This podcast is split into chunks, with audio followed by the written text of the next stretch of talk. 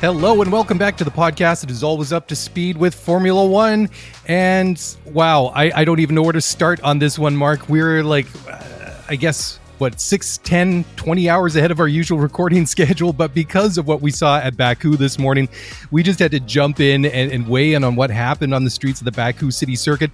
The fun thing is that you and I have not really talked about this. You were rewatching the race as I was watching it, and you know, you were not trying to give anything away, but it has been a really bizarre weekend in in some respects because we had four red flags during qualifying, uh, which tied a record at Hungary. I think going back to what was it, 2016 or 2017, something like that. And then the race itself was drama almost right from the very beginning. And you know, my, my initial reaction after watching the race and after it was finally done, when we had that bizarre two lap start right from the end after the red flag, was it was like one of those movies that you go and watch and you think you know what's going to happen, and then you literally have to stay to the very end of the movie to know what uh, what actually happens. But it was a fantastic, lucky, lucky uh, race for both uh, Max and Lance, obviously, because I mean that could have ended a lot worse uh, for for both of them than than it did. But it was very enjoyable to see that uh, you know go down the way that it did with all the drama. But there's going to be a lot of questions to, asked about uh, Pirelli. I mean, we, we should talk about that obviously, but do we want to talk about uh, qualifying? Do we have enough time to talk about qualifying? Because I think we should maybe just set it up a little bit. Because I think that it turned a lot of heads to see Charles Leclerc on pole. Because I got a, received a lot of messages on the email about a lot of suspicions from some of our viewers and listeners as to what's going on with the Ferrari and you know they they've been not really there uh, you know uh, competitive wise over the past uh, year or so. They had a good weekend uh, in Monaco 2 weeks ago but Monaco slow speed track and it's a bit of a lottery and I guess you could say that uh, you know if anybody has a chance Monaco is going to be the one track if you're you're having um, you know if you don't have the most competitive car because you can get away with some things there but that definitely turned some some heads on Saturday. What what were your thoughts? I think before I even reflect on what we experienced over the last couple of days, I think we took a lot of heat coming out of Monaco, especially from some of our, our newer listeners, because I think myself, especially, I built that race into something that it was never going to be. I, I, talked about the glamorous history and I talked about the setting. And then ultimately, Monaco was a bit of a procession, which isn't super unusual for a dry race at Monaco. But for the better part of the last four, five, six weeks, we've been talking about that in the right circumstances, Monaco can be pretty unpredictable. It can be a little bit fun. But historically, Baku has always been fun. Mm-hmm. 2016, 17, 18, 19. Unfortunately, of course, we didn't get a race there last year. But every single time we've been to Azerbaijan, we've been to Baku, something exciting has happened. And I had a feeling, and I think a lot of us did, that even though it was going to be dry, there was no moisture in the forecast, and we've never had a wet race in Baku. And I can't even imagine what that would look like. But I think there was a sense that this could be a really unpredictable weekend. And part of that, of course, is that so many of the drivers on the grid have never been there. Uh, you talk about Nicholas Latifi, and you talk about Yuki, and you talk about MSC, and, and you talk about Mazepin. There's a lot of drivers that just have no familiarity with that track. And then likewise, there's a lot of drivers that have been there in the past, but in a completely different vehicle. So the weekend was shaping up before we even arrived to be something special. And I think the big distinction is whereas Monaco is a tight, winding city track without any opportunity to overtake. This is a tight, winding city track with one of the longest straights in all of Formula One. So there's a ton of opportunity for overtaking. So it's a very, while it's a city track, it's a road track. It's very different fundamentally from a racing dynamic perspective. And I think the racing was fantastic today. And I think it's probably as good as it gets, again, barring the fact that there were some unfortunate DNFs, which I'm sure we'll get to. But I think to your point, there's definitely some value in teeing up what we saw in qualifying and it feels like an eternity ago, but qualifying sure yesterday, right? Yeah, it, it, has been a bit of a strange weekend in that way. I, I, when I watched qualifying yesterday, I thought to myself, how can the race become be even more dramatic than what we saw during that uh, that one hour qualifying session? But I knew something was up when I went to go and watch it on F1 TV, and I saw the length of what the uh, the, the, the, qualifying session was. I'm like, okay, something went on. I'm sure there must have been at least a, a red flag in here somewhere, but there there were many. And it was the the usual kind of thing. Uh, people hitting uh, the the, the ba- or sorry the barriers at turn 15, which seems to be a bit of a, a notorious corner now. I mean, we have the Wall of Champions in Montreal. I mean, this one's developing a bit of a reputation on its own. I mean, it was very unfortunate. I think that Lance uh, went off, and uh, he was the first victim uh, to to go out in qualifying, and that's really looked like it was going to ruin his race. And fast forward to today, I mean, he was looking pretty good. I mean, kind of going for a bit of a different uh, strategy, starting on the hard tires and uh, trying to go deeper into the race. And he was uh, progressing, uh, you know, fairly well through the pack. And I think that really kind of goes to show you when it comes to uh, Azerbaijan, to that circuit that, like you say, although it is a, a road circuit, it it's it's very different from very other road circuits because it almost has a purpose built racetrack feel to it in some regards. That that very uh, long 1.4 mile straightaway at start finish that doesn't really feel. It doesn't have a road circuit feel to it. Let's uh, put it that way. But the way that they've been able to build this course and kind of link it together, I think it has a, good mixture of both, um, say, a traditional racing circuit and also a, a road track as well. And uh, you know, the thing is, I mean, apart from that very very narrow twisty section by the um, uh, by, by the castle, there is there are plenty of opportunities to overtake on this uh, circuit, and not necessarily down start finish, which I thought was uh, really really uh, cool that we saw this uh, th- this weekend is we saw many drivers uh, overtaking one another without necessarily having to uh, th- use the benefit of DRS. I mean, it's usually a benefit, but it wasn't wasn't always on display, which I thought was really cool one of the takeaways I had from this race, and it was unfortunate that be, it became red flag, which we'll get to, but it was kind of like the the event following the restart after after the red flag was kind of like a mini Grand Prix in itself. Mm-hmm. And because it was so short, the drivers just went for it. And you're absolutely right. I think the perception going into this event is that that long straight offers overtaking opportunities, but that's in particular going to be for the Red Bulls, the Aston Martins, and the Mercedes Benz cars, the cars that have a ton of top end power and some really mm-hmm. great downforce. But I think what we saw after that restart, we saw Gasly and Leclerc fighting. We saw Lando fighting, and that wasn't necessarily on the straights. That was on the city streets portion of the racetrack. But I think they've got something really special here. And I have to say, this is probably the event that I maybe now look forward to most on the calendar. I love Spa. I love Canada. There's a couple of other events, but just because of the unpredictable nature of this track and that it offers a little bit of everything, to me, it's super special. The other thing, too, is I was talking to somebody that was actually at the event this weekend. And one of the things I was most curious about is when you see these street tracks, the surface itself typically isn't great. It's a little bit uneven. It's a little bit un, kind of a little bit uneven, a little bit rough. And the challenge with those uneven, rough surfaces is the contact patch of the tires isn't particularly consistent. So the tires don't heat up, which means that the brakes don't heat up, which means they don't have a lot of traction, which means they tend to understeer going into corners. But based on the feedback that I got from some of the folks that were there, the actual surface for the race portions of the track was exceptional. So the surface, and you can actually see it on some of the tighter angle shots of the track, the surface was exceptional. So I, I can't say enough good stuff about F1 and the race organizers for putting on this event. Unfortunately, of course, there was nobody in attendance except for some of the, the lucky residents whose balconies yeah, hung over right. the track, which was amazing. I'm sure there was some really great Airbnb opportunities this weekend, but again, I can't say enough about the track. I think the unpredictability offers a really compelling viewing opportunity. And I think that's 100% what we got today. Uh, Blue Flags and Brian McCarthy weighing in the live chat on uh, YouTube saying that uh, they really enjoyed this one. And, uh, you know, uh, Brian saying uh, amazing, totally unpredictable, and so exciting. Yeah, 100%. And the one thing that, um, while we were sitting there in that delay right at the end as they cleared up the the, the sorry the debris from Max's uh, accident was uh, I, I, thought well you know what's the point of running uh, you know a couple of laps there? But it's uh, I'm glad that they did because I think that in a, a very small snapshot it kind of gave us um, maybe a bit of insight as to maybe what we can expect from the the, the sprint races right? Oh that was my point. I, was, I had that right here. Well done I, am well sorry done. I stole it but uh, okay well I love it. rather than me stealing your thunder. Why, why didn't you run with it? Because I think that um, it was really cool because I was watching with my wife and she said, this is going to be great because now there's no strategy. They've all got fresh tires. They've got enough uh, fuel to get to the end of the race. It's just going to be two, uh, two laps completely flat out. And I thought it was great. No, I think you nailed it. And I think it comes down to this. At the beginning of the race, it was funny. I'm sitting there with my wife, just like you, our poor wives are subjected to so much Formula One racing. But we're sitting there. I'm just like, you know what? I just wish the race was an hour. And I think, I think that comes from having watched a lot of really boring Grand Prix over the last six or seven years. I didn't want to be subjected to an hour and 40 minutes of procession.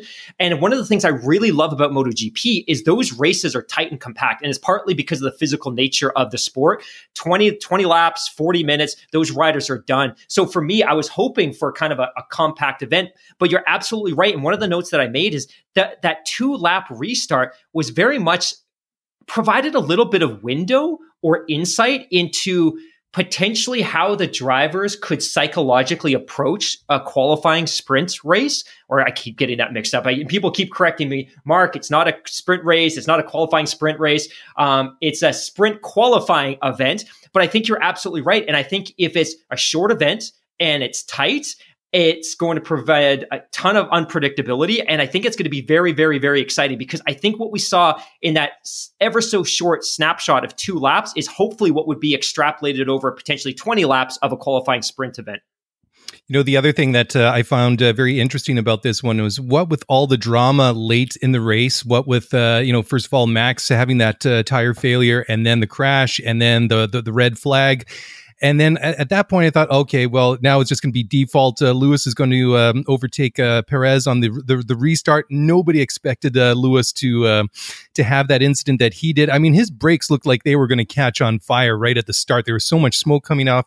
Turns uh, turns out that uh, when um, Perez deked to the left, that Lewis took evasive action. He hit that magic button, which you know switched the brake balance, and it was just everything. The brake balance all went to the front rather than you know ha- the, the, the brake the rear brakes weren't engaged at all. So he just uh, overshot the corner into that runoff area. And then what turned out to be basically worst case scenario for Max Verstappen and his championship uh, aspirations almost became a bit of a moot point because Lewis finished the race in 15th uh, position, uh, you know, behind his teammate who was completely non-existent all race long, oh which was shocking. Goodness. But it was uh, re- really something. You know, th- th- there's a great point. Uh, Benjamin Nelson weighing in on the live chat uh, says, "Such a fun race to watch. I realize this won't be the norm, but it will be great to witness." As Gen DTS, I have to go back and rewatch the 2019 German Grand Prix, which I think is a great comparison to make because that was a bit of a, a wet race and a dry race and a lot of drama. Everybody went off at one point or another, and I think that's a great comparison to make uh, with uh, with the 2021 uh, Azerbaijan Grand Prix. It was just drama and uh, all you know from start to finish, basically. I know we're probably going to have to cut to a break here, but because I had so many people asking about brake magic and the magic brake button, and it was referred to in about 27 different ways over the course of the last six to eight hours, it's interesting because one of the things that Formula One has always tried to do is instill a degree of competitive balance. Despite the huge budget disparities between the teams, Formula One has always fiercely outlawed what they consider to be driver aids. So we're talking about things like four wheel drive. We're talking about um, driver controllable center differentials that could move torque from one quarter to other or front to back traction control, um, all of those kind of pieces. But one of the functions that has been allowed, and most of the teams have some variation of it, is this function called brake magic or magic brake button. And what it's designed to do is be activated during a warm up lap or a formation lap. And effectively, what it does is exactly what you said: is it shifts all of the brake bias towards the front brake. So when you're going through that slow formation lap, or you're going to um, kind of going through a, a lap while you're following a safety car, the, the biggest concern in those moments is for the car to be at optimal performance the tires need to have a ton of warmth in them and the brakes need to be warm. If your tires are cold and your brakes are corn, cold, you're not going to be able to brake into the corners. You're not going to be able to get grip. You're not going to be able to get traction. And then if you go into a corner and your brakes are cold, your brakes are going to be far less responsive. So in essence, what this mode does is it sticks all of your brake bias to the front wheels or about 75% of it. So when you're going on that formation lap or that safety lap, every time you hit your brakes, it's basically overloading the front corner. And that's fine because during a formation lap or a safety lap, you're not racing. So it doesn't really matter and it's controllable. So what Hamilton was doing by activating that previously was just trying to get some temperature into those front brakes and those front tires. The problem is he left it on.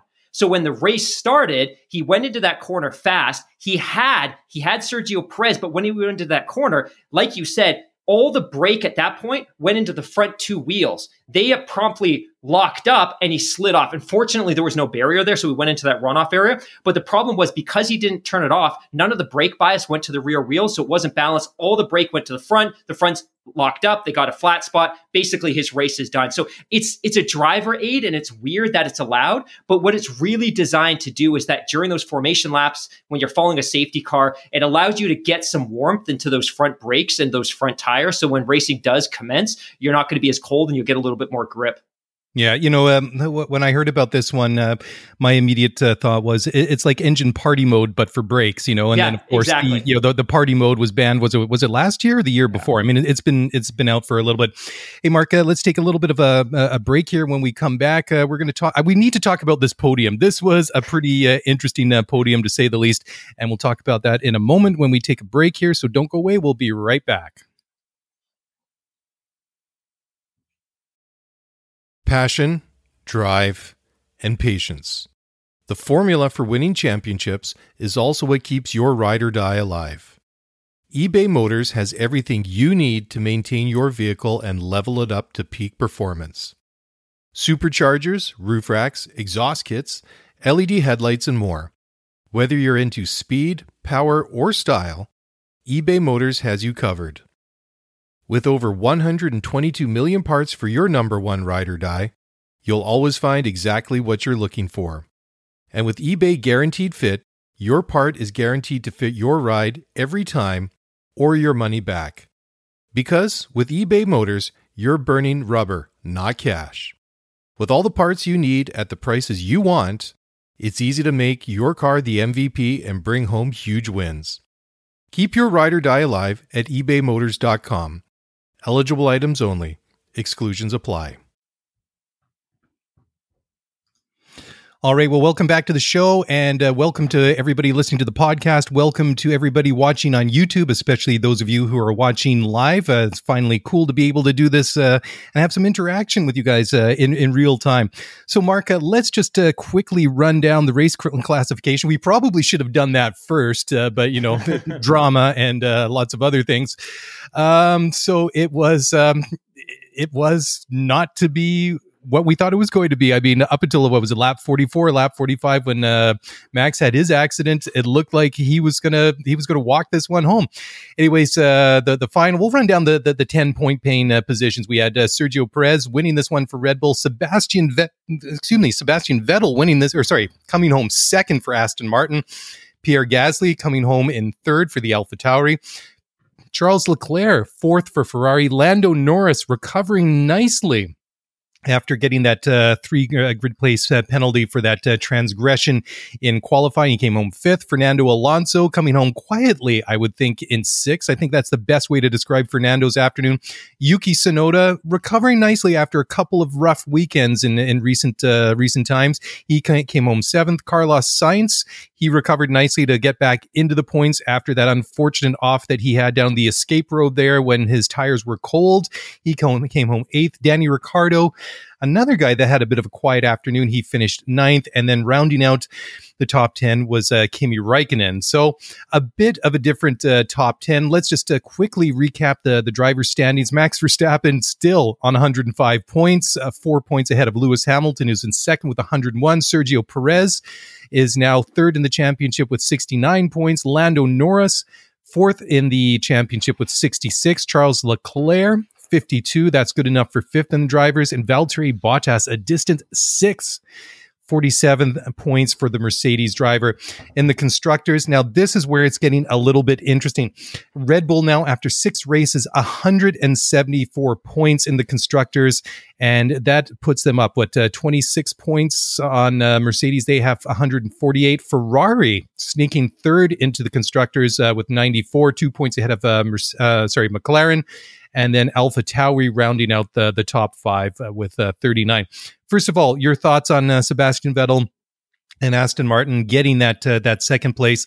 I thought that uh, you know it would need something to be a little bit uh, dramatic because it looked like at one point he might be able to get close to Lewis Hamilton. Looked like he was lapping about half a second a lap at one point prior to Max Verstappen's accident and the red flag and then he started to to, to lose uh, place or lose a bit of pace, and he dropped back from that uh, that pair of Sebastian or sorry uh, Lewis Hamilton and uh, and Sergio Perez. But I think it was I think it was the result that he needed to get a bit of his mojo back. Especially, I think it was important, a big result to, to get for Aston Martin. To me, there's absolutely no question that this is his best performance since probably 2018. I'm obviously ecstatic for him. I'm absolutely ecstatic for the Aston Martin team.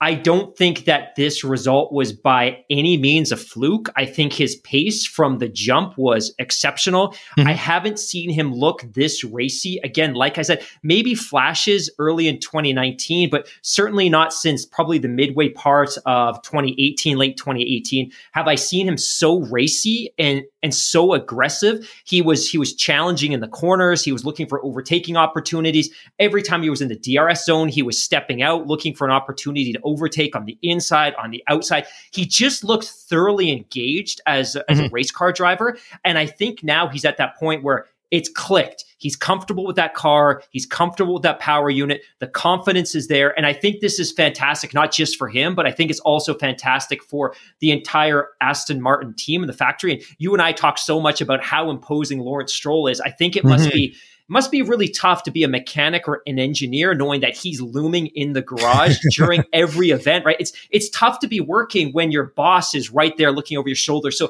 I think for that team that mentally psychologically this is going to take it's going to take a little bit of the edge off. I think it's exceptionally unfortunate that Lance's day ended the way it did, and we'll get there in a moment. But I think if we zero in on Sebastian Vettel, I couldn't be more ecstatic. And I don't think I would you know, if you flash back to 2010, 11, 12, 13, when he was running off those four straight drivers' championships for Red Bull, looking very dominant. Again, a, a, couple of years it was pretty close with Fernando Alonso, but in at least two of those years, he he absolutely ran away with the championship. I never thought that there would be some point in the future where I would be so happy to see him score a podium. But I think given the challenges that he had in his in his second to last year with uh, with Ferrari because of the the cheating scandal and the, the kind of the relationship issues and the friction that became so obvious when he was racing alongside Charles Leclerc. I, I couldn't be happier for him. And I think this is a really, really great way to re energize him and to re energize that team. But I appreciate you asking the question. But I just think this result isn't a fluke. He was racy, he had pace, and he was aggressive in a way that I haven't seen in years. And I was ecstatic to see it. Yeah, I agree. I, I, I, 100% with everything you just said. I think that uh, I was a little bit I wouldn't say d- disappointed, but uh, I-, I, thought that uh, eleventh in qualifying wasn't probably the, the the result that he wanted. However, he made up for it, and he gained three uh, places very early on in the race, and he was looking uh, really quite uh, racy. And I thought that it was a really interesting uh, little battle that was going on there between himself, Gasly, and Tsunoda. They were, I think Leclerc was in there at one point yeah. as well. They, that that whole group it kind of mixed itself up a, a, couple of times. I thought it was uh, really really good. But the thing that uh, that really struck me at the end was that um, after the race was over, you could um, hear the relief, you could hear the the, the joy in his voice, and uh, I think it was maybe a bit of a um, it might have been an aha uh, weekend um, for him that uh, he still got it. Like you say, he's finally comfortable in that car. And I, I think for for Lance, uh, that, must be a huge disappointment because starting so far back, and the strategy that they went for, I think that uh, that that Aston Martin are going to be very very disappointed. Obviously, relieved that uh, that Lance is okay, but I think they wanted to, and they should have had both cars in the points. Absolutely. I have to admit too, and I'll eat a little bit of humble pie here, but on Saturday I had put up a tweet indicating that the weekend was turning into a bit of a, a horror show for Aston Martin. As you mentioned, despite the fact that this is a car that's very much tailor made for a track with a straightaway like this. And one of, and to give a little bit of context, one of the strengths of the Aston Martin car is it's exceptionally good in long distance straights. The top speed, the top end is exceptional. So it was a little bit disappointing that he couldn't get into, couldn't get into Q3. It was also very disappointing that, and again, I think we talked about it earlier, turn 15. I think Lance had contact. He didn't finish a lap during Q1. Red flags came out. It was looking like a horror show. And I put up a, a comment, and one of our listeners uh, at Azam responded right away. He made a really good point that this was a team that was still in a position to score a lot of points if they could be competitive on race day. And just like you said, very, very quickly, both of the Aston Martin cars were in the points. And if not for the fact that uh, our good friend Canadian boy Lance Stroll had the misfortune of what we now believe to be a tire failure, both of these cars would have been deeply embedded in the points and and done really well in the championship this weekend. But unfortunately, that wasn't to be. But that said, I think Sebastian Vettel was exceptional. Yeah, absolutely. So I think we've, we've we've gotten to the point of the show now that uh, we we need to talk about uh, Pirelli and what happened with the um, with the tires because I think when Lance uh, had his incident, he was uh, 29. Um, I think he had 29 laps on those tires, and I think that they were rated for about 40 laps. Yeah. And then also with uh, Max uh, later on, they said they had no warning that there was anything going on with the tires. I, I think that was the same thing with the with, excuse me with um, with Aston Martin. Uh, but just uh, really shocking. I mean, it it was either like a complete failure of the tires, or uh, they struck some uh, de- excuse me some de- uh, debris, which I think that they found out um, there there was a cut in one of Lewis's tires as well. Excuse yeah. me.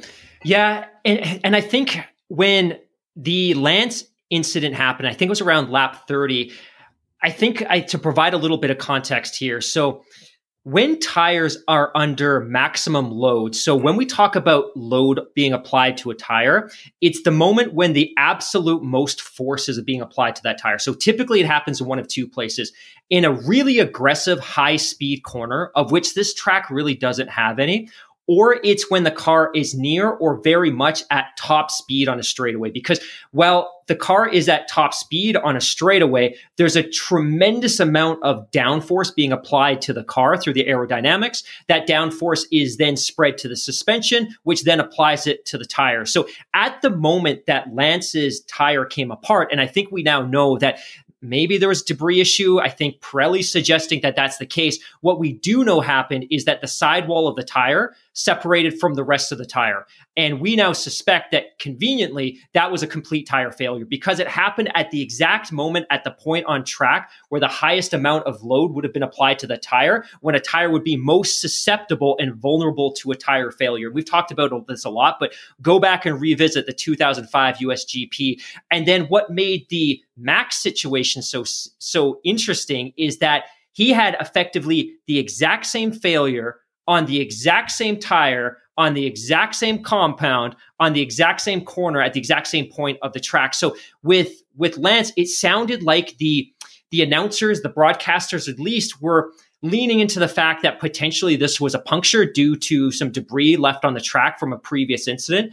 But when Max had the exact same failure at the same place on the same corner with the same compound tire, hey, it's, it's no longer a question of whether this was debris left on the track. And I, I, think for our listeners as well, when we talk about debris on the track, it's usually not metal, it's not stone, it's not rock. Typically, the type of debris that's on the track that causes the most issue in terms of punctures to tires is chunks of carbon fiber. So the front wing, the side pods, the floors, the rear wing, it's all carbon fiber. And when carbon fiber explodes, it goes into millions of pieces of shards. And these shards can pierce right through right through rubber, right through tire. So the assumption was with Lance, at least the at least the race organizers, at least the announcers at Sky Sports were kind of leaning into the fact that hey, this was probably a puncture. But as soon as it happened to Max, the benefit of the doubt shifted. Like, hey, this is no longer a puncture. This is a tire failure issue.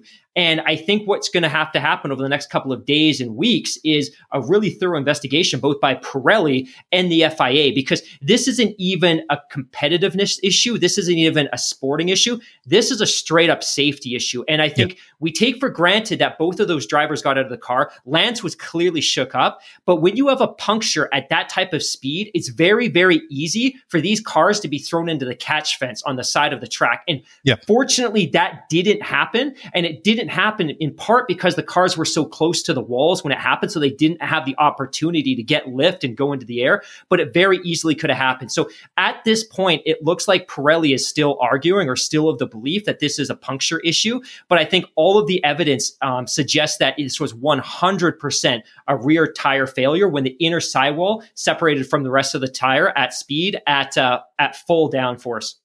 Yeah, you know, it really is interesting too that it was the the left rear tire on both of those cars, and of course, uh, this uh, circuit does run counterclockwise, so there was a lot of left hand turns, obviously. And um, the the first thing that I thought of, uh, I I was a little bit uh, obviously quite shocked what happened to Lance. It was unexpected. All of because of the way that the TV feed went was all of a sudden there's Lance's car and yes, there, there, there's stuff flying everywhere. Yeah. And uh, you know he's uh, just sitting there, obviously, like you say, uh, shaken up. I mean, when you saw the pictures of him back in the uh, Aston Martin garage, I mean, he looked like somebody that just been through something. I mean, he looked, um, he had that sort of deer and headlight, uh, headlights, uh, kind of glazed look on his eyes. And then the same thing that happened with Max, it was almost a, a, carbon copy of what happened. And then I thought to myself, you know what this reminded me a, a lot of was that incident that uh, Sebastian Vettel had at Spa. Was it back in 2016? Yeah. Uh, very yep. at, at, towards the end of the, uh, yep. the, the race. However, I think the difference in uh, in that time was I think that Ferrari actually pushed those tires beyond the uh, you know the suggested life of the tires, but you know, like we were saying just now, that uh, Lance, uh, his incident happened when he, I think he had about 29 laps on those tires when they were rated for about uh, 40 laps. I'm not sure where, where Max's were, but uh, like they said from the pit wall, I thought it was interesting that they did include that uh, that uh, radio message from the, the, the Red Bull pit wall to the race director saying, you know, we had absolutely no warning that this was going to happen, that there was no indication that there was any uh, issues with those tires, and uh, it, until it happened, and he was into the wall. And uh, I, I, thought that uh, you know very much like you say, it, it's a safety issue because that's what they said. You know, should consider red flagging this uh, race immediately so everybody can come in and change their tires. Either that or um, you know stop the race. Right? I mean, especially at that point this was not a, a low speed corner. This is, like you say, at maximum load. They're doing 200 plus miles an hour, and yeah. they're just fortunate that those cars didn't go up into the in, into the fencing or roll or something like that. I mean, they're both very fortunate uh, that uh, that they came to a relatively quick stop. It's important to understand as well, and you've hinted at this a couple of times, that when Pirelli provides the teams with the tires, they provide them with an operating range. So they say, yep. in these conditions, at these temperatures, at this time of day, the, the optimum number of laps would be this, or they provide a ceiling and a basement. In both the case of Lance and in the case of Max, the teams were well within that range. Like they weren't pushing the range that Pirelli had provided. They were both mm-hmm. in the safe zone. Now, here's a fairly alarming comment that's being reported, but Mario Isola, Pirelli's head of Formula One, is indicating that early evidence suggests that debris was the cause of the two tire failures at Baku. He also suggested that Lewis Hamilton had been fortunate to avoid the same fate because they d- they discovered a cut on his tire. So at this point, and I think things are probably going to change in the next few hours and days, and we'll probably talk a lot about this on Thursday. But at this point, Pirelli's official position seems to be that these weren't tire failures; that these were punctures. It's it's just for me almost impossible to reconcile what I saw with what he's saying. The fact that the exact same failure happened on the same corner of the same tire of the same compound at the same speed at the same point of the track, it mm-hmm. just it seems absurd. And the other thing too is yeah. the teams have telemetry and data. So if the tires have a puncture, it doesn't normally immediately lead to a tire failure. They'll see something in their data to suggest that there's an issue with this tire. And both in the case of Aston Martin and Red Bull, the engineers saw nothing to suggest that those tires, the or the uh, integrity of those tires, have been compromised by a by a by track debris. Yeah, I mean, you raise a, raise a great point. I mean, it happened virtually at the same point on the track under virtually say you know um, the, the, the, same conditions, right, and circumstances. And of course, this is a, a, track where we see a lot of drama. And you know, out of every track, I mean, there is going to be a good chance that people are going to be touching the walls and the barriers and losing bits and pieces off of their cars. And you know, the carbon fiber when it shatters, it's it's very very sharp. I mean, uh, that's yeah. a logical conclusion. However, if it was um, solely because of the debris that was collected, to me, it would be a little bit more random. It would have been, it, yeah. it could have happened like around the, the, the, circuit. I mean, the, the fact that these happened within a couple hundred meters of each other on that uh, start finish uh, straightaway. And like you say, the sidewall separated the way that it did. It just, um, it, it just it takes credibility away from that um, th- that explanation. I mean, there might be something to it, but I'm I'm very skeptical about that. Let's let's just put it that way. Yeah, I don't have a lot more to add other than the fact that I'll be very interested to see how this plays out over the co- course of the next couple of days. The one yep. thing that I, I should add as well, and this is important for folks that are newer to the sport, but historically, Formula One has had multiple tire suppliers, so teams yeah. would negotiate with different companies to be a, a supplier supplier for that team. And in the past, you've had Michelin and you've had Goodyear. Formula One's kind of in a unique place right now where they only have one tire supplier. And I'll be very honest, I feel like in many ways, Formula One needs Pirelli more than Pirelli actually needs Formula One from a marketing mm-hmm. perspective. Uh, we we know that Goodyear and Michelin were a part of the the Formula One world going back years and decades, and both of them opted out. And there was a very specific reason they opted out. So I, I think from a, a Pirelli perspective, this is really, really unfortunate. And hopefully they're very transparent with their findings. But ultimately, Formula One's also in a fairly vulnerable position because there's only one manufacturer that seems interested in supplying this series. But ultimately, mm-hmm. that shouldn't have an impact on what the outcome, the honest, transparent outcome of this investigation is. And if yep. it was due to track debris and a sharp piece of carbon fiber that that compromised the structural integrity of that tire, which led to the tire failure. So be it. Let's see some evidence. I just, I don't believe that's the case. And I think there's still two more events that I was reading where a similar mix of compounds, the C3, C4, C5 is going to be delivered. That's going to be at Russia and at Abu Dhabi. But I think at least in those two cases, there's no point on either of those tracks where the tires would see the same load that they saw in the straight. So maybe the risk isn't as high, but certainly something to consider. And I'm sure the FIA and Formula One, the teams, and Pirelli are going to be regrouping over the course of the next couple of days. Well, I'm going to disagree about with that to a certain extent because uh, at Sochi we do have that very long start finish uh, straightaway as well, where they come out of a fairly slow speed corner just after the the, the, the pit entry there. But it is interesting that um, that it is the the softer compounds in the Pirelli range, the C3, C4, and C5, so they're softest uh, tires. So they're going to have to do a, a lot of thinking and uh, and soul searching and uh, investigation into what yeah. really happened. Anyways, uh, Mark, let's take another quick break here. When we come back, I think we need to talk about uh, Valtteri Bottas. I think what we saw today is a pretty pretty good indication of that things are probably starting to come to an end for him unfortunately at Mercedes and we'll talk about that That's in just a, a moment tease. so yeah it is isn't it so don't go away we'll talk about that in just a moment it's Kaley Cuoco for Priceline. Ready to go to your happy place for a happy price? Well, why didn't you say so? Just download the Priceline app right now and save up to 60% on hotels. So, whether it's Cousin Kevin's Kazoo concert in Kansas City, go Kevin, or Becky's Bachelorette Bash in Bermuda, you never have to miss a trip ever again. So, download the Priceline app today. Your savings are waiting. Go to your happy place for a happy price. Go to your happy price, Priceline. All right. Well, welcome back. Uh, you're with Mark and Mark again. Uh, we're talking about uh, the Azerbaijan Grand Prix and all the drama. Uh, we did talk about the the final race classification. Um, well, I mean, poor old uh, Lewis Hamilton didn't really work out uh, very well for him. It obviously did not work out very well for for for Max Verstappen. We have to talk about the championship implications or the bit of the stalemate.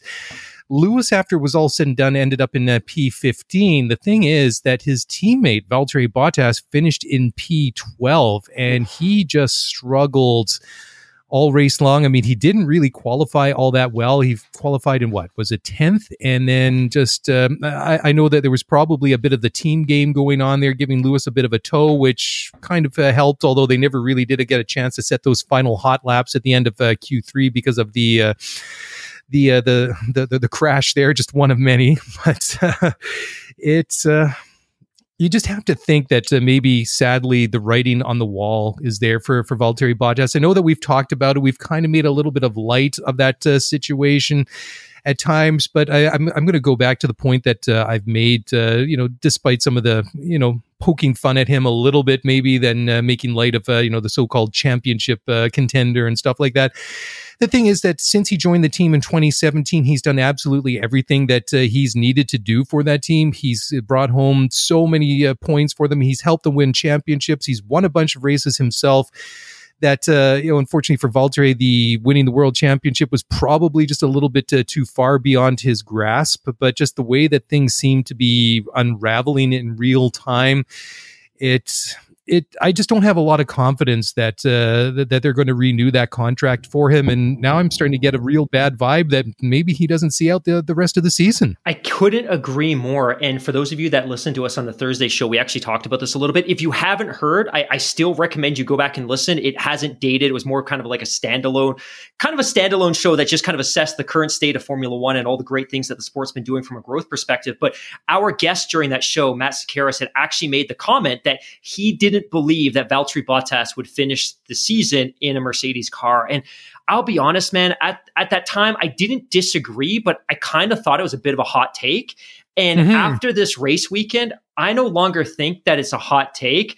I think he was genuinely onto something. And I think for Mercedes, when you're talking about the constructors championship and now also the drivers championship being on the line and with it tens of millions of dollars of prize money and sponsorship money you can't afford to continue to put somebody in that seat that maybe is this is going to sound so bad, but maybe has some psychological damage or baggage. And obviously, the the crash in Imola that wasn't his fault. He got collected by Russell and he went off. The pit stop fiasco in Monaco was super unfortunate. The team still decided to assign at least some of the blame to him, which was unfortunate. But his pace and his performance in Baku was just unacceptable from free practice to qualifying. And to your point, he qualified tenth. He had opportunities to pass. He he wasn't racy. He didn't seem aggressive. And I think the other consideration too is, and I don't want to get super technical on this, but it looks like he and Lewis had diverging opinions on which wing they were going to put on their car for the race. And mm-hmm. for whatever reason, Valtteri Bottas decided to go with a bigger wing, which isn't necessarily what you would bring to a track that has a really high speed section because that bigger wing creates more drag, which doesn't allow you to be as fast on the straight. And I think based on some of the documentation and evidence I suggested, that could have been costing him as much of, as a tenth of a second per lap uh, relative to his teammate Hamilton. But ultimately, wearing that wing was still his choice. The driver decides which wing is going to be on the the car. Like to me, the entire weekend was really problematic. And for me, if I'm Mercedes and I wasn't confident in bringing him back, and obviously they weren't because he's not under contract for next year, at this point, why do you let him ride out the season? Why not look at doing a driver swap with Williams right now? You take you take Will or you take Russell, you put Williams in the or you put uh, Bottas in the Williams car. There's some cash that's exchanged as well to compensate for the size of the Bottas contract. To me, it almost seems logical that this is going to happen. And again, maybe Bottas runs off three straight podiums going into the summer break or three or 4 mm-hmm. top five finishes, and the conversation changes. But I just haven't seen enough yet to suggest that that's the case. And even in the three podium finishes that he had, he had a podium in Bahrain, he had a podium in Portugal and in Spain. Relative to the number one and two spots, he wasn't even remotely close. He wasn't contending to win any of those three races. Yeah, you know, it, it, really is interesting when you look at it, and and you bring up a great point. Uh, just that um, you know the comments that Toto Wolff made after Monaco that uh, Valtteri wasn't squarely in his marks for the pit stop, uh, where they you know that wheel nut shredded and basically dustified when they uh, put the wheel gun onto it. It's um, it was almost like one of those uh, situations that uh, when you get rear-ended uh, in yeah. just a normal traffic accident, it's like the, the insurance company automatically assigns you like a very small percentage of the blame just because you were you were physically present, even though you didn't actually, you know, somebody else drove up the backside of your car. But uh, I, I, thought that was very funny because uh, that that he should say that because you know Valtteri, I mean, in his rebuttal to that comment was, "Well, I've gone back, I've looked at the video, and I'm I'm pretty sure I'm spot on my marks," yeah. you know. So I thought that was a, a very interesting indicator that maybe things aren't really quite, um, you know, stable or hunky dory, whatever you want to call it, behind the scenes there between uh, Mercedes and, and Valtteri Bottas, which I think is a shame uh, if it if it turns out that way. I mean, we, we've talked about it that obviously that uh, he's not the long term solution to that team, but there is no doubt and no taking away what he's done for this team over the past uh, several years, and I've honestly, I think it would be a real shame if they were actually to pull the plug on him halfway through the season. I know that uh, you know George Russell's been making noises that uh, not necessarily that he wants uh, you know that Mercedes seat. I think everybody wants one of those uh, Mercedes uh, seats should they become uh, available, either one or both of them at the end of the year. But I mean, you, you can understand from George's point of view that he's kind of languishing a bit when you see like a lot of those other guys his, in his same age group, like uh, Pierre, like Charles, like um, you know Max and Lando, all getting these uh, opportunities while he's languishing at the at the at the back of uh, of the grid and the Williams. So I mean, he's obviously going to be gnashing at the bit and chomping at the bit, uh, ready to get into uh, you know a, a better car.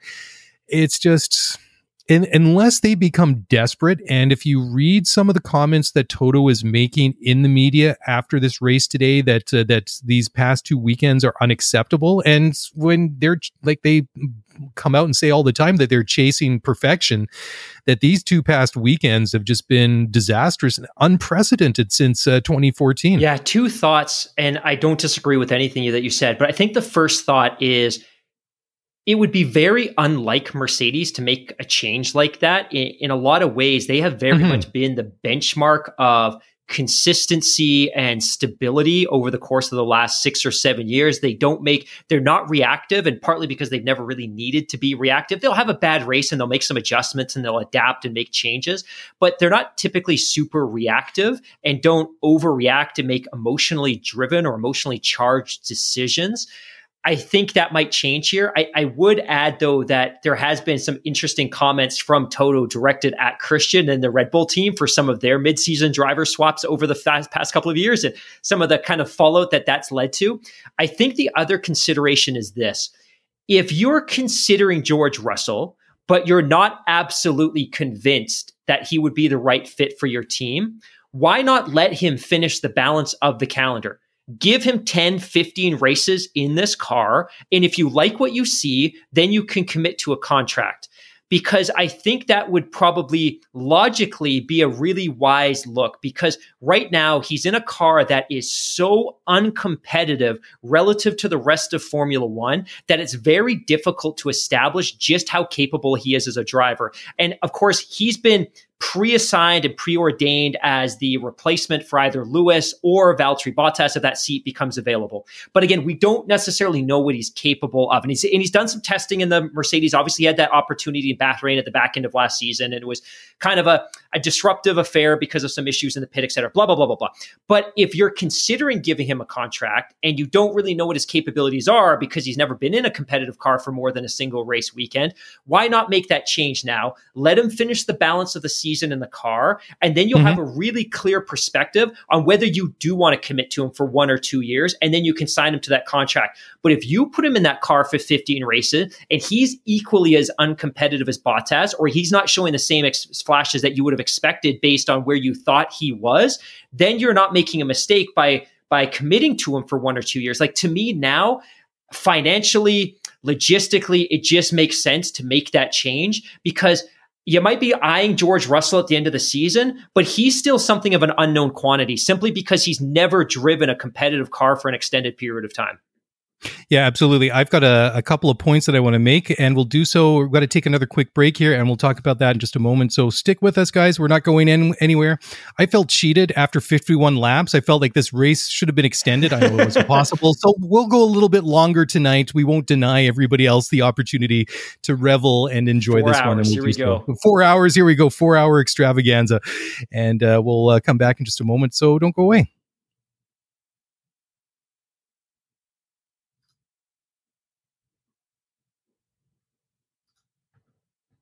All right. Well, welcome back to the show. We're talking about Mercedes now. We're talking about uh, George Russell. We're talking about uh, Valtteri Bottas. And Mark, you raise a couple of really good points. And uh, I, I, don't think that there's a question that George is a very um, talented driver, but like you say, he is a an, un, uh, an unknown quantity. And I think that what Mercedes should do right now is I think they need to st- uh, step back and take a real objective uh, look at this and try and cool the situation because you have yeah. George on one side saying, I want my future, yeah. uh, you know, sorted out uh, by the summer post 2021. Valtteri saying the same thing and um, you know they're they're not really coming out and saying Mercedes, I want my deal by the summer break, but I mean they kind of are in a, in a roundabout way. I think what they need to do as an organization, it would make sense to put it off until the end of the year. I mean, there would be nothing worse than to make a rash decision and switch it around. I mean, Red Bull's done it several times now, and uh, the only time it really worked out was uh, with uh, Max Verstappen. And Max was obviously he was a bit of a gamble. I mean, he was obviously very talented as at, at 17 or whatever it was when he put that when they put him into that car. But it absolutely was a big gamble. And what they've tried to do with Albon and what they did with Gasly that obviously didn't work. And uh, it, it, seems that Perez is starting to settle in. It, it's taken him several races but I think that he looked great uh, during this race. I mean, the qualifying was, I, I think you got to put an asterisk beside that just because of Yuki's crash and then uh, Carlos uh, trying to take evasive action. And then just with less than, uh, you know, a couple of minutes left, they just, uh, you know, you know, canceled and red flagged the entire session. So that kind of, um, kind of, I, think you got to put an asterisk besides uh, Sergio's uh, qualifying this weekend. But in the race, I think he did uh, very, very well. But I mean, if you see what, uh, you know, you take that sort of Red Bull situation, what they've had, that sort of rotating driver uh, situation with driver number two over the past uh, couple of years, that would be very un Mercedes esque, yes. yeah. right? Because very much so. they threatened to do something when it got nasty between Lewis and Nico Rosberg at sort of that, that peak venom toxic situation that they they had. And I mean, uh, Niki Lauda said it at one point, Toto said it at one point that we will not hesitate to cancel one or both of these drivers' contracts if they can't learn to get along and at least function so we can do what we need to do, and that's win races and win championships. I mean, ultimately, I think there was some sort of uneasy truce or stalemates declared and i think they just got on and uh, at the job at hand and i think he very much had one side of the garage for lewis one side of the garage for for, for rosberg but I mean, the, the one thing that is unusual is that they are not used to being in this uh, position uh, in, in, the championship. Is it over and done with? No. I mean, we're only six races into a 23 race season. Maybe we'll see how it turns out at the end of the year. But the, the point is, there's still a lot of racing to go. And Lewis is only four points behind Max in the Drivers' Championship. I mean, by rights, he should have been a lot further ahead of Max after this one, but drama. And then in the in the constructors side, Sergio did everything that he needed to to do today. He stepped up and he managed to. I mean, he was obviously benefited from uh, Lewis uh, having that incident at t- turn one on that uh, restart, but he was battling issues of his own because I mean he was ordered to stop the car because of a reported I think was hydraulic issue and uh, they were actually thinking of retiring that car at one point. So it's turned out to be worst case scenario for uh, Mercedes could have been worst case scenario for Red Bull. But at the end of the day, Red Bull and Max Verstappen come out much better off than uh, Mercedes. And the point that I'm trying to make, sort of long and roundabout, is that uh, even though it would be very unusual for them to make a driver se- a change mid season, that they are in an unprecedented uh, territory. And if this sort of run of poor results continues and they see that gap, especially in the constructors uh, continuing to grow, that uh, who knows that uh, I think that's a bit of an unpredictable and um, very hard situation to make a call on, especially on the outside, right? Absolutely. And I think the way you summarized it is perfect. This is unprecedented territory for the Mercedes Benz Formula One team. They are now, they're still second in the constructors, but they're 20, to your point, 26 points behind. Yeah, I think it was 26. Yeah. yeah. But I think more importantly, they have one points finish in the last two Grand Prix. So mm-hmm. aside from all the mayhem and all the craziness, you know, Lewis was in a position where he should have won the race today. And that was driver error. That was straight up driver error. His teammate had a horrible performance. That was driver error. That was all Bottas. And again, you know what? You could attribute some of that to the setup of the car. But again, he had FP1, FP2, FP3, and qualifying to sort that out. And they didn't sort it out. And he was terrible in the race. And I don't attribute that entirely to the wing. I don't attribute that entirely to the setup. I think that's a large chunk Bottas. Like this is just unprecedented territory for Mercedes. And what makes this different is that in the past, we've they've had some bad races, right? Like we talk about Germany 2019, that wasn't a good race. Bottas um, touched some paint when the track was wet and he spun out and he was done. I think Hamilton finished ninth or 10th in that race, but they mm-hmm. rebounded. Mm-hmm. And typically, Hamilton does a really good job of rebounding after a tough performance and typically winning. But you look at this season, he had a bad performance in Monaco because he finished P7 and he was very critical of the team. He was very negative post race in ways that we don't typically see from Lewis because he typically he'll typically assign credit to the team, but he'll also take blame when he feels it's necessary. But post Monaco, he was very critical of the team, and he kind of he kind of reeled some of that back in over the next couple of days. But he didn't bounce back in the way that you thought he typically would have here. And again, a big chunk of this is a single error at the end of the race, but it doesn't explain the Bottas performance. It's just it's unprecedented for this team, and it's good for the championship. Like, don't get me wrong, I am not I am not releasing white doves into the sky to mourn the death of Mercedes Benz, right? This is what we all want. We want a closer championship. We want some parity and we want some excitement down to the wire. I think what we're saying here is that based on everything we've seen from 2014 onwards, this is unprecedented. And it's good yeah. for the championship. It's good for TV viewing and it's good for everybody watching at home. It's just unprecedented. And maybe, and maybe this is a bit early, but maybe this is the end of Mercedes as we know it, especially as Red Bull continues to come into form and as Perez gets more and more comfortable with that car. He won a race. Three weeks ago, mm-hmm. we were talking about whether this was the right decision, whether he'd be back next year. He just won a Grand Prix with Red Bull, his second in what, eight, nine months? That's fantastic. And Ferrari's been a little bit racier than we expected, and Aston Martin is starting to show some flashes. I think the championship is going to be competitive, maybe in ways that we didn't expect. And I think our expectation was it's going to come down yeah. to Lewis and and it's going to come down to Max, and it probably still will for that driver's title. But I don't know what it's going to look like from a constructor's perspective, and maybe it could be a little bit less clear than we would have thought. And again, that's good for all of us at home because if Ferrari and McLaren and now Aston Martin are chipping in and stealing away some of those constructors' points every single weekend, it just makes the uh, the chase at the top that much more interesting. You know, I, I want to get your thoughts on this, but uh, watching this race for at least up until the point where when Max had his uh, his uh, his incident, that I felt like I was watching like a like a body swap or a role reversal because I thought that the two Red Bulls looked really, really good. And then Lewis was kind of in that Max Verstappen zone, right? Or where Max used to be, kind of in that uh, close, but not quite uh, close enough. I mean, the one thing that I must admit with Lewis's car, I found that his straight line st- speed down that start finish straight was jaw dropping. I mean, the way that he was able to really close up to Valtteri even before he hit that uh, DRS zone, I thought was very impressive. I mean, pardon me, to uh, to, to Sergio. Yeah. But then it was interesting when you got past the start finish and you went to, through turn one, the other basically 75 or 80% of the track, Sergio was just able to just increase that gap enough just to keep Lewis at, at arm's length. I know you had that second uh, DRS zone after turn three, sorry, turn two between uh, uh, turns two and three there. And Lewis w- uh, would kind of close back a bit, but then, you know, Sergio was able just to eke it out just enough that Lewis did have a couple of looks here and there, but it never really got to the point that I really felt, oh, this is the point that he's really going to make it uh, stick. And I think that, uh, you know, to your point, that uh, this is the second race that uh, Checo was won in the past uh, year. I think that the you know although it was great, I thought that it was wonderful that he won that uh, race at uh, Sakhir at the end of last year.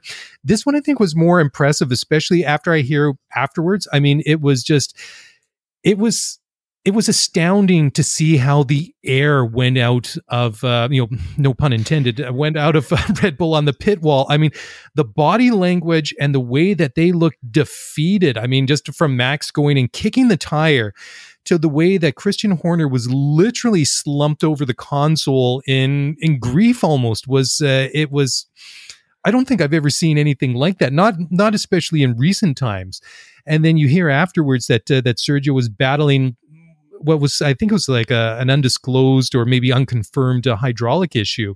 I think is just uh, even that more impressive. I mean, of course, he didn't have to fight off um, Lewis uh, over those last two laps after that uh, that that restart incident, but you know, still, I mean, you, you had a very pacey looking, um, you know, Sebastian Vettel behind him, and you know, he had a very pacey looking Pierre Gasly. I mean, if that race, if that red flag happened maybe at lap forty or forty one with ten laps to go, who knows? Maybe that was uh, Sebastian Vettel on the top step. Maybe Perez doesn't even finish that race. So I think that uh, he really, I, I think that. Um, obviously, that uh, there were several uh, outings at the beginning, incidents at the beginning of the year that I wouldn't say didn't endear himself uh, to the team. I think that's maybe going a little bit uh, too far, but it certainly wasn't what he wanted to deliver, and it wasn't what the team really needed. But I think by saving the uh, this victory, which was so cruelly snatched out of Max's uh, hands, he still brings the win home for the team, and crucially, he brings home those 25 points in the constructors. Because I think that uh, Paul di Resta said it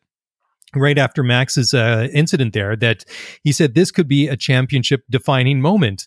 And it could have well been. Of course, Paul didn't have the benefit of having a crystal ball to see what would happen after the restart, but uh, the, the, the drivers championship is still wide open. It's still completely in play, as is the constructors championship. But you know, you just have to keep that in your mind uh, for for the time being until it swings dramatically one way and the or the other for Mercedes at Red Bull you know, come December after Abu Dhabi, this could be one of those moments that we look back at uh, th- this period in May and June that could have per- potentially cost Mercedes a constructors championship. I'm going to take a bit of a Jim Rome Colin Cowherd hot take on this one, but have a take, don't suck.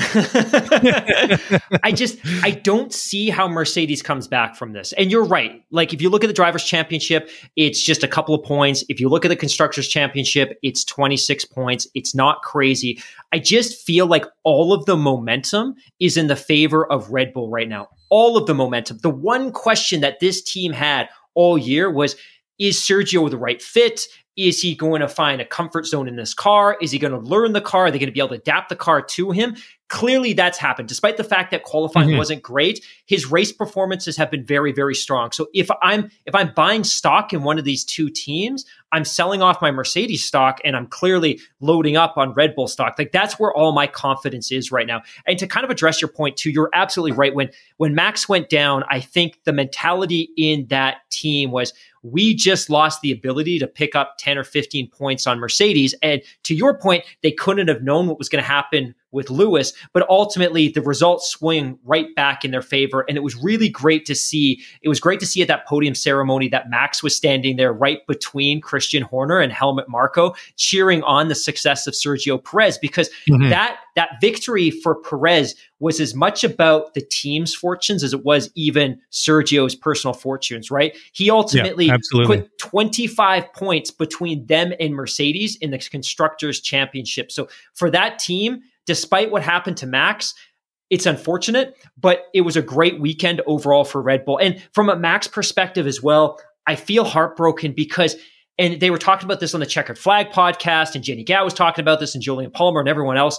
He didn't step a foot wrong all weekend and he drove a masterful race. And when he was on the track, he was regularly three or four seconds up on his teammate Sergio Perez. And you're right, Hamilton was keeping he was keeping he was keeping Sergio honest and he would have an opportunity to get close under DRS on that straights. But as soon as they got into, and I call it kind of the, the city section of the track where they're kind of fighting in between the buildings, he would grow that lead again. And then they get on the straight and Hamilton would close it up a little bit. But Sergio wasn't giving him the opportunity. But yeah, I don't know where I was going with that one, but I, I just feel like Mercedes is in a much more profound position right now. And I'm much more worried about Mercedes than I certainly am Red Bull. Red Bull seems to have the momentum, and it seems like the one puzzle piece they'd yet to figure out, which was that Sergio piece, mm. they kind of slotted into place this weekend with that race win, despite the fact that Max wasn't able to finish.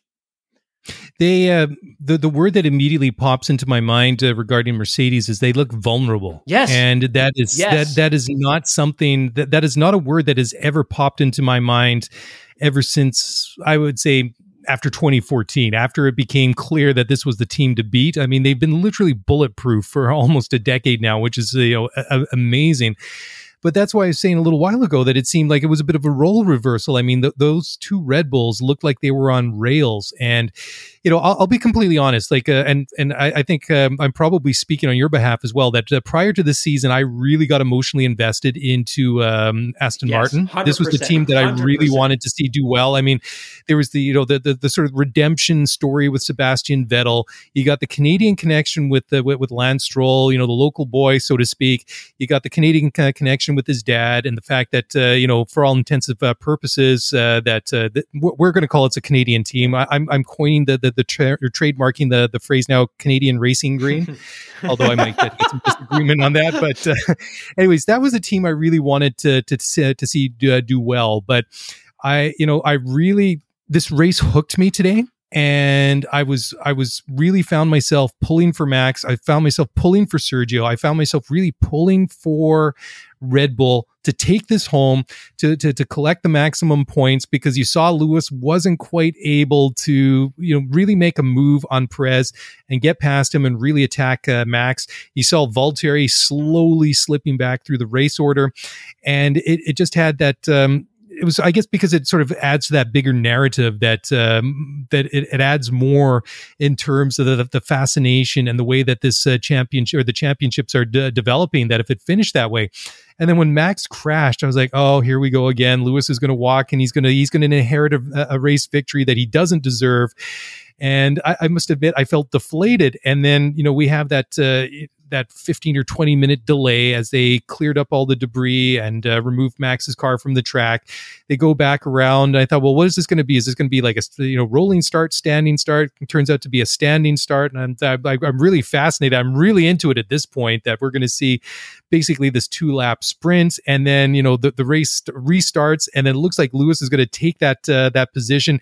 He goes wide, and then you see all these things happening. You see all the cars switching uh, position there, and then you got Sergio leading, then you've got uh, Vettel, and then you've got uh, Gasly. And I'm like, I don't want this uh, race to uh, end in two laps. It should be automatically extended another 25 or 40 laps or something, just because this has been the, the, the best race of the season. And, and so you far. say that though, and I wrote this down. At yeah. lap 15, I was already saying, I wrote it down in my notes. At lap hmm. 15, this was the race of the year. And none of what we've been talking about had even happened yet. It was just, it was very racy from the beginning. You saw Hamilton pass Leclerc and you saw Max pass Leclerc and, and you saw Stroll move up five spots and you saw Vettel move up a bunch of spots. Like it was, it was a race overtaking was happening. And somebody uh, just yeah. popped up on our, our F1 feed here as well. F1 Fred from Yorkshire. This is really, this reinforces everything that we're talking about in terms of being the championship being more wide open than we've seen in many years. But he puts here, here's how many points Mercedes had scored after six races in the internet or in the uh, hybrid era. So 2014, they had 240 points after six, 2015, 242, 2016, 188, 2017, 179, 2018, 178, 2019, 257. That was their best start of the hybrid era 2020 221 points and so far after six races 148 so when we talk about the championship being wide open. Hopefully, this provides a little bit of context relative to where Mercedes was at this point in the season in all of the years preceding this during the hybrid era. Yeah, you know that really is uh, fascinating when, uh, when when you look at it. I mean. Uh, even this time last year, I mean that that that is a big big difference. 148 points compared to 221. I mean they really were on fire, literally in uh, 2019 and 2020. But uh, it, it really th- those numbers are really staggering when you see them in, in black and white. You know, it, uh, it that, that is an amazing stat right there. You know, it, it really, really is. Yeah. Hey, so uh, I, I, think we're getting to the point where we're going to wrap it up. But uh, before we go, I want to end it on a bit of a fun note. Uh, we got a, a, comment here in the live chat from uh, Brian McCarthy. He says, What's the best race to go to in Europe? Can't wait to go to my first race. Silverstone is the closest race to me, but not sure if it'd be the best first race ever. We, we've talked about some of the, um, you know, the, the, some of our choices, I think, uh, before, but sort of in general.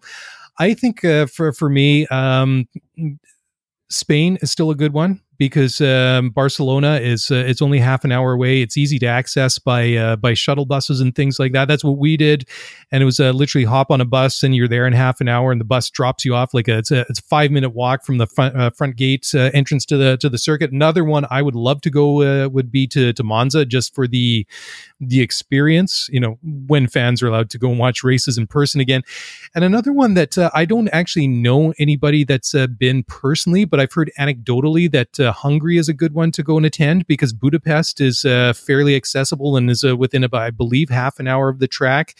And uh, from what I understand, that is maybe a bit of an underrated, I don't want to say undiscovered uh, tourist uh, destination in Europe, but uh, you know, from from what I've read, uh, from you know, just doing some researching on my own, that it seems to be a bit of a underrated you know place to go to in Europe as well. I'd, I'd, be interested to hear some of your takes as well. I mean, some some of the other ones. I mean, Silverstone's difficult to, to get to. It's out in the country a bit. Spa would be a wonderful to, one to go to, but again, it's out in the middle of nowhere and uh, you know it can be a little bit uh, difficult to access especially if you're driving into the track and it's not like there's lots of hotels close by. I think a lot of people go there and camp. So, interested if you got anything no, to add to that. Mark. Really, I, and we've talked about this uh, a bunch of times. I think our listeners know I'm a huge fan of Silverstone. I've been there many times. I've seen yep. MotoGP there, Formula One. You make a great point though that it is a little bit detached from an urban environment. It's about 40 minutes outside of Milton Keynes and probably an hour from Oxford. So, if you stay at a hotel, expect that you're going to have quite a drive in. And if you go early in the morning, even on race day,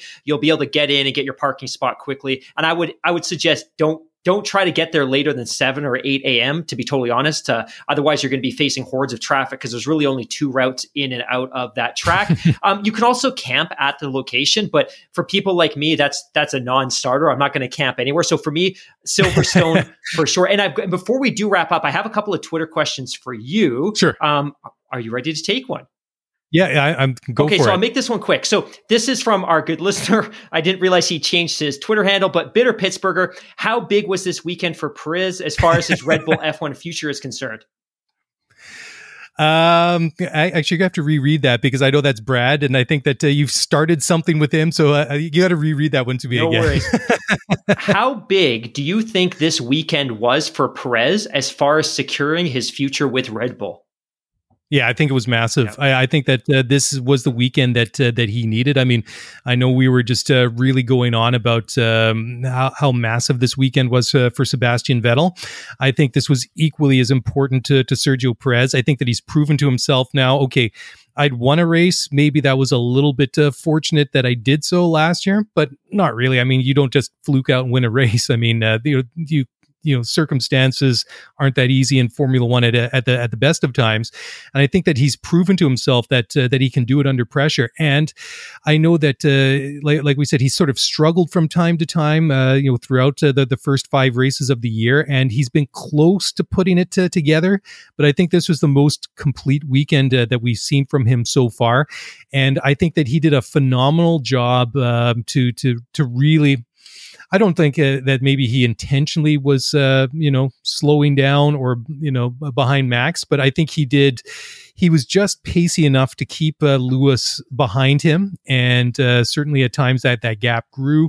And I think that uh, he, I don't think he he really felt intimidated uh, by by Lewis. I know that Lewis had a couple looks on him, and I think that he can take a lot away from that from from this weekend and uh, and build on it. I mean, when we go to, to to France, to Britain, to Hungary, some of these races that we have coming up over the next uh, month and a half, two months uh, before the the, the the, the summer break, I'm excited to see where it's going with the uh, Sergio Perez, and I think that uh, it was a great weekend. And I think what was also really interesting to see that in the um, in the paddock there after the race, that not only was he high fiving, hugging with his pit crew and with his team, there was also uh, you know good exchange with uh, some of the guys from uh, from Aston Martin, which used to be Racing Point, which was the team that he raced for for a couple of years, n- a number of years actually, and won that uh, race at Sakhir last year. So I think that uh, as a, as a testament to what kind of a you know a person he is and how much he's liked uh, within the paddock, and I, I think that you know, if you're at Sergio Perez right now, I, I think this is, uh, you know, you're you're in a pretty good uh, place, and I think you're eager to get going to the, uh, the, the the next race weekend and and do it all over again. Absolutely. again. Two more quick questions. So I'll take this one and I'll sure. pass one to you. So this is from listener okay. Joel Plorde,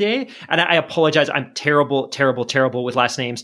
Why didn't Lewis just try to finish the race? So this is the the restart after the red flag. Why didn't Lewis just try to finish the race and grab some points instead of gunning it at the restart? So I, I think the consideration here is that theoretically, Hamilton has the fastest car. And I think the mentality at that point is you're never going to lag or intentionally have a slow start when the lights go green. It's psychologically, it's just not in his makeup. So the lights go yeah. green, you're going to go full throttle wide open into that front corner. The other consideration is, and I get where he's coming from, which is, hey, you know what? He he committed to a risky maneuver when he could have just cashed in on some points. I think the main mental or the kind of the main consideration here is one, he's potentially got the fastest car. He's the he's the best off the line in Formula One. So in normal circumstance, he would have kind of cleared that corner and been in the lead and finished the race. Unfortunately, there was the mistake with the the magic brake functionality and setup on the car. But I think the other consideration too is the main reason you want to get a jump on everyone else is you don't want to be in traffic as you navigate the first and second and third corner. Because if you're navigating those corners while you're packed in traffic and you're going to those corners three or four cars wide, you're ultimately at the mm-hmm. mercy of whatever mistakes those other drivers might make. So the risk is that if you don't try to jump out in front of the rest of the pack, you could get caught up with other cars and get collected into a collision or an accident or have have your race compromised that way. So I think what he did in terms of just trying to jump ahead of the traffic and avoid that mess going into the first and second corner was absolutely the right thing. And then one more question for you. This is from Renee Cairns. Renee Cairns. Uh, I have another question. A lot is made of the tow slash slipstream in qualifying that offers enormous advantages. But normally in a race, I often hear about drivers not wanting to be in the dirty air behind a car because of grip and tire wear. But there would be a slipstream then as well, right? So why is being in someone's slipstream not something they want unless it's the Baku straight? Yeah, well, I mean, uh, normally you're going to get issues like uh, you know the, the, the heat that's generated from the car in front of you is going to overheat your tires, is going to overheat your brakes if you're behind there for like a um, you know prolonged uh, period of time. But when it comes to like a very short uh, stint uh, behind uh, the car in front of you, especially if it's one of your teammates and perhaps you're setting it up, I mean, this is something we also see in in Russia at Sochi is that uh, you're letting the car in front of you punch a, hole in the air, and uh, you know you always hear about like the the slipstream in the tow, and effectively it's um, you know you're you're uh, you're doing less uh, work to to punch that hole in the air. There's less friction, so your car is going to go a little bit faster. So you got to find that that that sweet spot where you can get the benefit of the tow and not be either too far or too close to the car in front of you and uh, certainly it, it, does have uh, benefits. I mean, uh, that is uh, one of those places like in Russia that uh, you know th- that is like a, a known tactic, and uh, at at um, at Azerbaijan also as well. I mean, it it does um, you know feature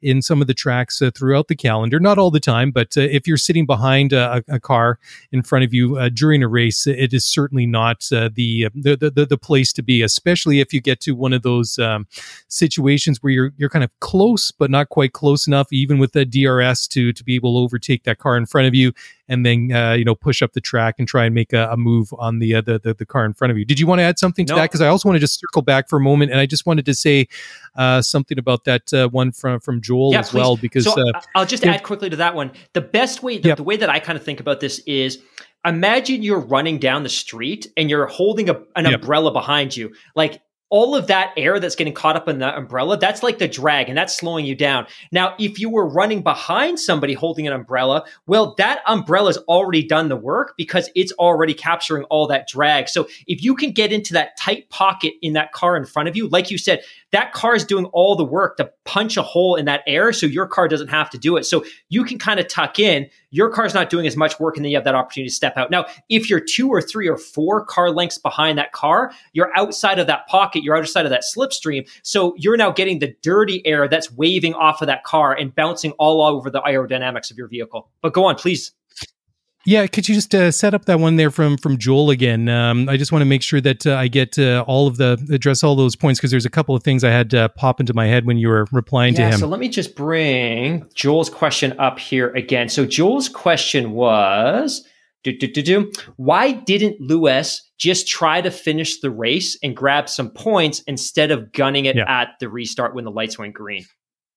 Yeah, perfect. Yeah. So a couple of things on that. I totally agree with you. Uh, what you're saying that uh, it's just not in his makeup. I think that uh, he just uh, he saw blood in the water. He decided to go for it and try and get uh, maximum points to not only just close that small point uh, deficit that he had to Max coming into this race, but extend it or you know close that and extend on Max and really inflict maximum damage on on Max. But just on on the flip side of that, just going back to the start of the race itself you know, Max starting third behind Lewis, behind Charles, who was on pole.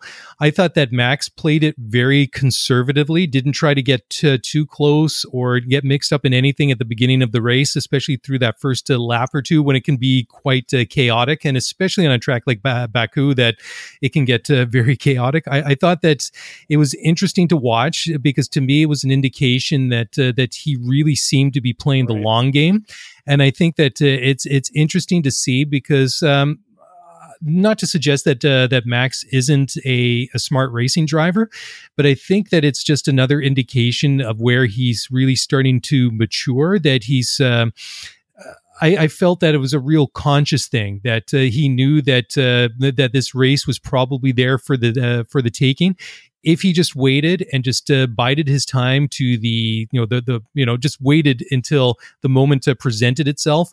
And i mean let's not forget i mean the one thing that we have to that that we've been completely remiss and negligent not to address uh, thus far is the fact that when it came to the first round of pit stops when they they, they changed from the softs to the hard tires that lewis went in had a howling bad stop of four and a half or 4.6 seconds which wasn't necessarily the fault of the team. It was just that uh, one of the uh, the alpha tauris was coming into the same time. So they had to hold Great Lewis call. in his pit Great box call. for a second or two longer.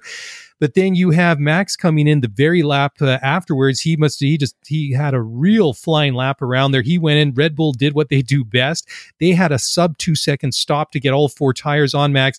He goes out, and uh, when he's coming around, he's going into turn two as Lewis is just coming around turn one. And then, you know, on race radio, you have an astonished Lewis. I mean, his eyes must have been huge when he saw where Max was. And he said, How's he so far ahead of me?